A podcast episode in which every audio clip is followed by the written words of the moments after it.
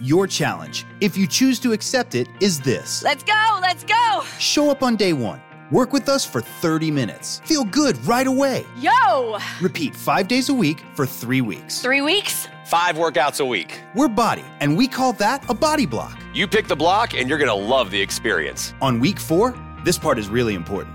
Take the week off. Seriously, we mean it. Rest, go on vacation, or try something new. Maybe some yoga Notice you're not holding on to any tension here. or a dance class. Get sexy with it, daddy. You do you, and then start again. Be committed to this process. Choose a new body block each month. Get a new challenge each month. Have fun every day. Avoid burnout. You're not going to quit on yourself today. This is how you reach your goals. You in? There is nothing that we can't do if we work together. Sign up for your first body block today. Visit body.com for a free trial. That's B O D I.com. Are you ready to get started?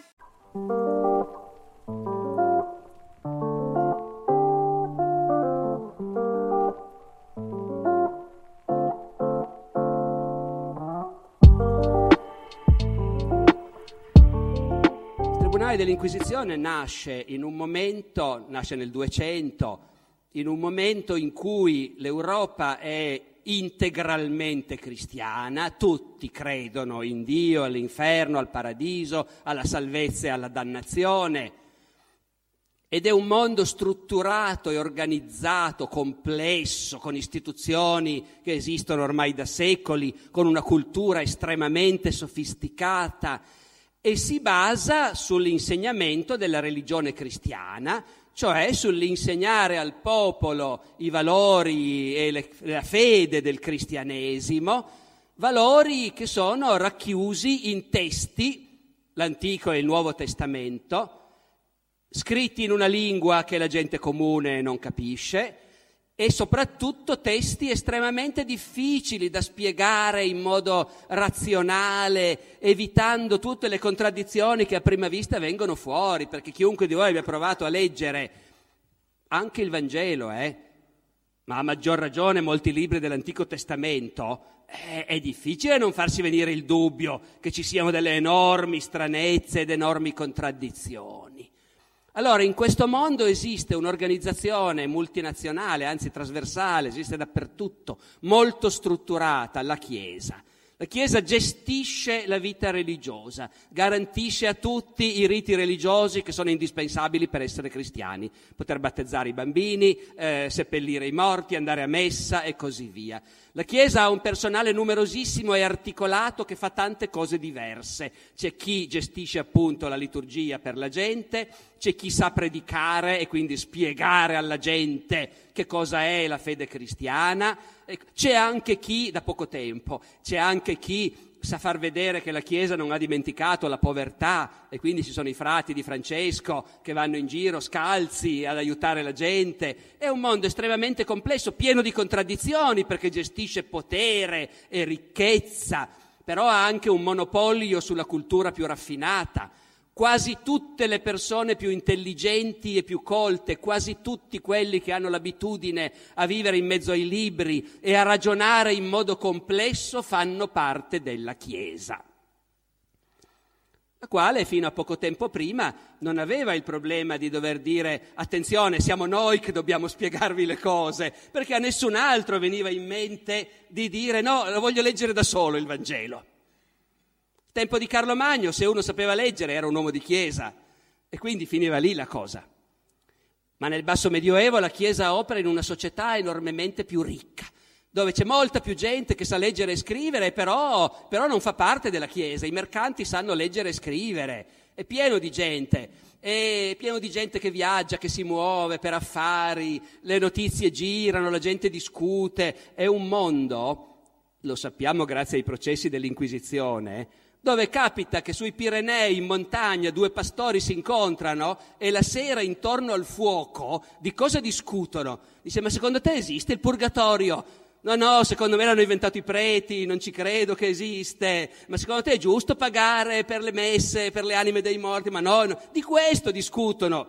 Ci saranno anche stati dei pastori che discutevano d'altro, ma noi ne troviamo nei verbali dei processi di inquisizione che discutono di queste cose. Allora a quel punto comincia a venire fuori della gente che dice, che bisogno abbiamo dei preti? Io so leggere e scrivere, mi sono fatto tradurre nella mia lingua, perché in latino, il latino non l'ho imparato, ma me lo sono fatto tradurre il Vangelo, me lo leggo da solo e ci trovo dentro delle cose che il parroco non raccontava. Non ci credo mica a tutte queste cose che raccontano i preti. E la gente discute, viene fuori di tutto, i santi, ma figurati. Dice, io ho avuto una grazia da San Martino, povero ingenuo, ma ci credi davvero? Sono tutte balle dei preti. La gente parla così e discute così. E la Chiesa, di fronte a questo, dice, ma, ma lo possiamo permettere questa cosa? Dopodiché la Chiesa decide di no, non si può permettere questa cosa. E lo decide perché vuole mantenere il suo potere, il suo controllo, la sua egemonia sulla società, senza alcun dubbio, ma anche perché è perfettamente convinta che se un analfabeta si mette a leggere il Vangelo lo capisce alla rovescia. Ed è un disastro. In totale perfe- perfetta convinzione e buona fede, la Chiesa decide, siamo in un momento molto pericoloso Qui il primo venuto si mette in testa di leggere da solo il Vangelo e di mettersi a predicarlo agli altri. Noi questo non lo possiamo permettere. E quando quelli che lo facevano sentono dire adesso tu torni a casa e stai buonino e non dare più fastidio, e qualcuno comincia a farlo lo stesso clandestinamente, e dopo un po' si viene a sapere che dappertutto c'è questa gente che gira di nascosto dagli amici, dagli amici degli amici, si trovano in casa di notte e nascono dei movimenti totalmente clandestini di gente che va dicendo appunto noi vi insegniamo il vero cristianesimo, non quello del parroco. Allora, io non dico che noi viene naturale stare dalla parte della Chiesa, ma è chiaro che la, il clero ha le sue ragioni nel dire No, no, noi questi dobbiamo cercarli e farli star zitti. Questo è indispensabile perché altrimenti il nostro mondo va alla rovescia. Dopodiché gli uomini più esperti, più abituati a ragionare, che più sono capaci anche di spiegare e di convincere gli altri di cui la Chiesa disponga, che sono i frati domenicani, cominciano a essere incaricati di andare in giro nei posti dove risulta che ci sono questi clandestini e fare delle inchieste e cercarli. Il Tribunale dell'Inquisizione è questo. Inquisizione vuol dire fare delle inchieste. E il Tribunale dell'Inquisizione opera con forme rigidissime. Si impianta, convoca testimoni, verbalizza tutto e il suo scopo non è, io non sto facendo l'apologia dell'Inquisizione, eh, sia chiaro, l'Inquisizione ha operato nei paesi cattolici dal 200 fino alla Rivoluzione francese e in grosso modo ha insegnato ai nostri antenati che a pensare con la propria testa si finisce nei guai, che a parlare troppo si finisce nei guai, che se dici in pubblico certe cose diverse da quelle che dice il prete, prima o poi vengono a bussare e ti dicono, caro, sei tu, che vieni un po' che l'inquisitore ti vuole parlare. Ecco, quindi l'inquisizione nei paesi cattolici in realtà ha avuto un peso significativo nel creare conformismo e obbedienza. Ma detto questo, questo non impedisce che è stato un organismo tenuto in piedi da molte delle teste migliori che ci fossero all'epoca, nella convinzione che bisognava impedire che la fede cristiana venisse insegnata da gente che non la conosceva, non la capiva. E questo tribunale, di cui ripeto non voglio certo fare l'apologia, eh, però noi abbiamo un'immagine del tribunale dell'Inquisizione eh, che è stata prodotta dai polemisti protestanti a partire dal Cinquecento, eh, un'immagine pornografica, diciamo così, di inquisitori che godono a torturare donne nude. Ecco, L'Inquisizione è un tribunale che rispetto ai tribunali civili era estremamente moderato, perché non dimentichiamo che nei tribunali civili, soprattutto nelle epoche più civili, era normale torturare la gente. Nei tribunali degli antichi greci si torturava la gente, non tutta, i cittadini no, ma gli schiavi sì. Eh, e nei tribunali dell'impero romano si torturava la gente, gli accusati e anche i testimoni, così magari siamo sicuri che dicano la verità. E al tempo dei barbari meno, i barbari erano più spicciativi, ma quando nel basso medioevo e nell'età moderna invece si torna a torturare, anche perché Nei tribunali del Medioevo e dell'età moderna non si condanna nessuno senza prove e se non ci sono prove ci vuole la confessione. E quindi, ecco, generazioni e generazioni di coltissimi magistrati fino al 1700 hanno dato per scontato che si torturano gli imputati se non vogliono confessare e che è il modo giusto e sacrosanto per ottenere la verità. Noi non ci crediamo più tanto, ma dobbiamo sapere che è stata una cosa accettata come ovvia dalle migliori teste pensanti per secoli e secoli e secoli. L'Inquisizione in confronto tortura pochissimo e lo fa perché tutti i tribunali lo fanno. E di conseguenza anche gli inquisitori a un certo punto chiedono al Papa, visto che il giudice laico, se sta processando uno per furto, lo può torturare per farlo confessare, e io che sto processando uno che risulta che abbia detto certe cose e non lo posso torturare un pochino anch'io. E il Papa ci pensa bene, poi dice sì, entro certi limiti, eh, non più di tot ore, poi un giorno di riposo, il medico, tutto quanto, però sì, lo puoi torturare un pochino anche tu.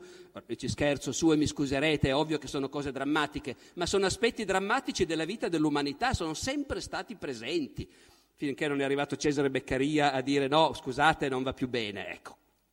Dopodiché il Tribunale dell'Inquisizione non ha come scopo di bruciare la gente. Quando il Tribunale brucia qualcuno è in mancanza di meglio perché lo scopo del Tribunale dell'Inquisizione, che lo rende un organismo sinistro, eh, sia chiaro, è di spiegare bene a tutti che chi ha sbagliato deve chiedere scusa, pentirsi e guai a lui se ci riprova. Perciò un processo per inquisizione normalmente si conclude con l'accusato che dice sì è vero, ho detto questa cosa, ho detto quest'altra, l'inquisitore sa tutto, ha i testimoni, è arrivato il parroco a dire sì sì ho sentito io quello lì che in piazza diceva i santi non esistono, ecco, anche perché parlava molto liberamente nel Medioevo, non si aspettavano che funzionasse poi così. Eh, nell'età moderna sono già più cauti, ma nel Medioevo parlano.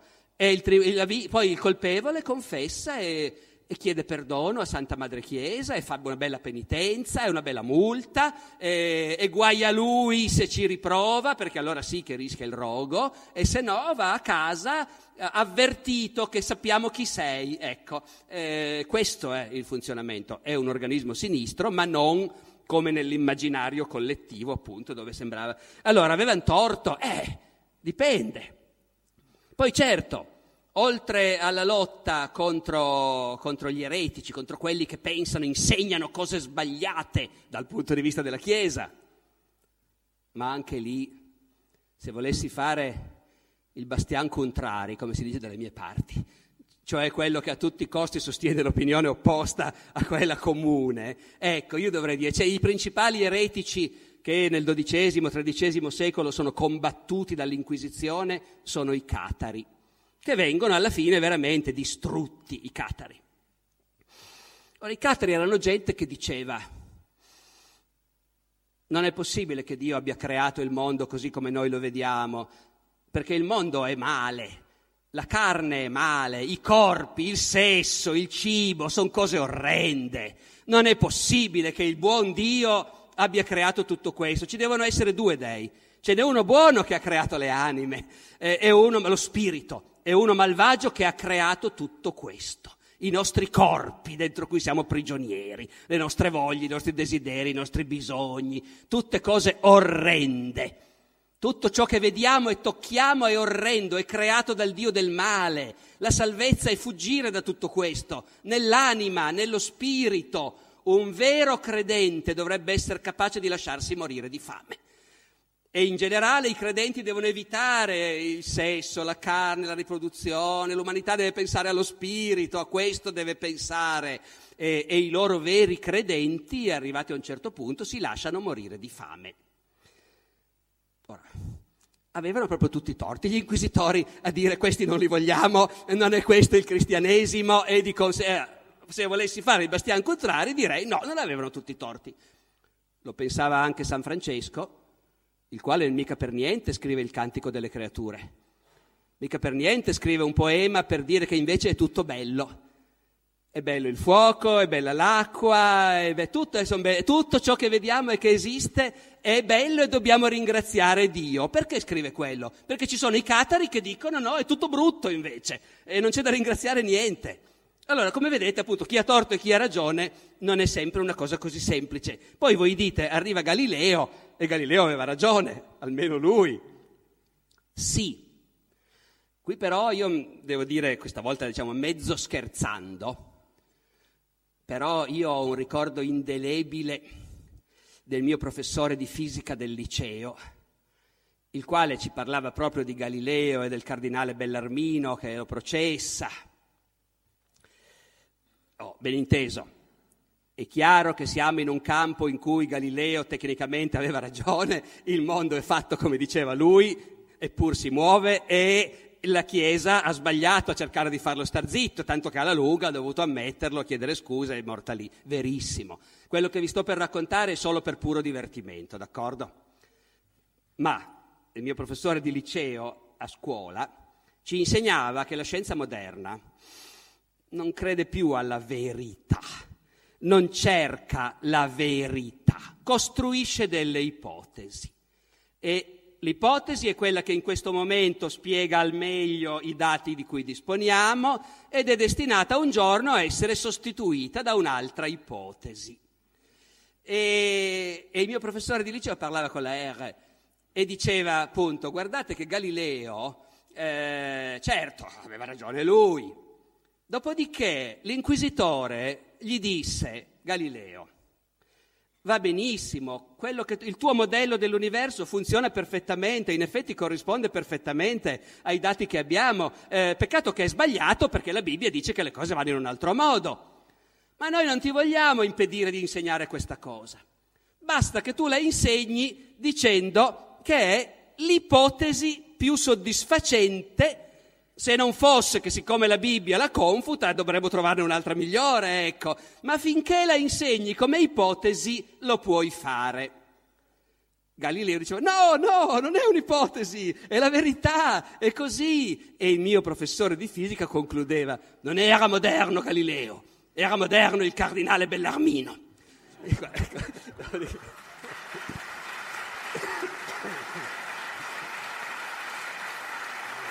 Lucky Land slots, you can get lucky just about anywhere. Dearly beloved, we are gathered here today to. Has anyone seen the bride and groom? Sorry, sorry, we're here. We were getting lucky in the limo and we lost track of time. No, Lucky Land Casino, with cash prizes that add up quicker than a guest registry. In that case, I pronounce you lucky. Play for free at LuckyLandSlots.com. Daily bonuses are waiting. No purchase necessary. Void where prohibited by law. 18 plus. Terms and conditions apply. See website for details. Lucky Land Casino asking people, "What's the weirdest place you've gotten lucky?" Lucky in line at the deli, I guess. Aha, in my dentist's office. More than once, actually. Do I have to say? Yes, you do. In the car before my kids' PTA meeting. Really? Yes. Excuse me, what's the weirdest place you've gotten lucky? I never win and tell. Well, there you have it. You can get lucky anywhere playing at LuckyLandSlots.com. Play for free right now. Are you feeling lucky? No purchase necessary. Void where prohibited by law. 18 plus. Terms and conditions apply. See website for details.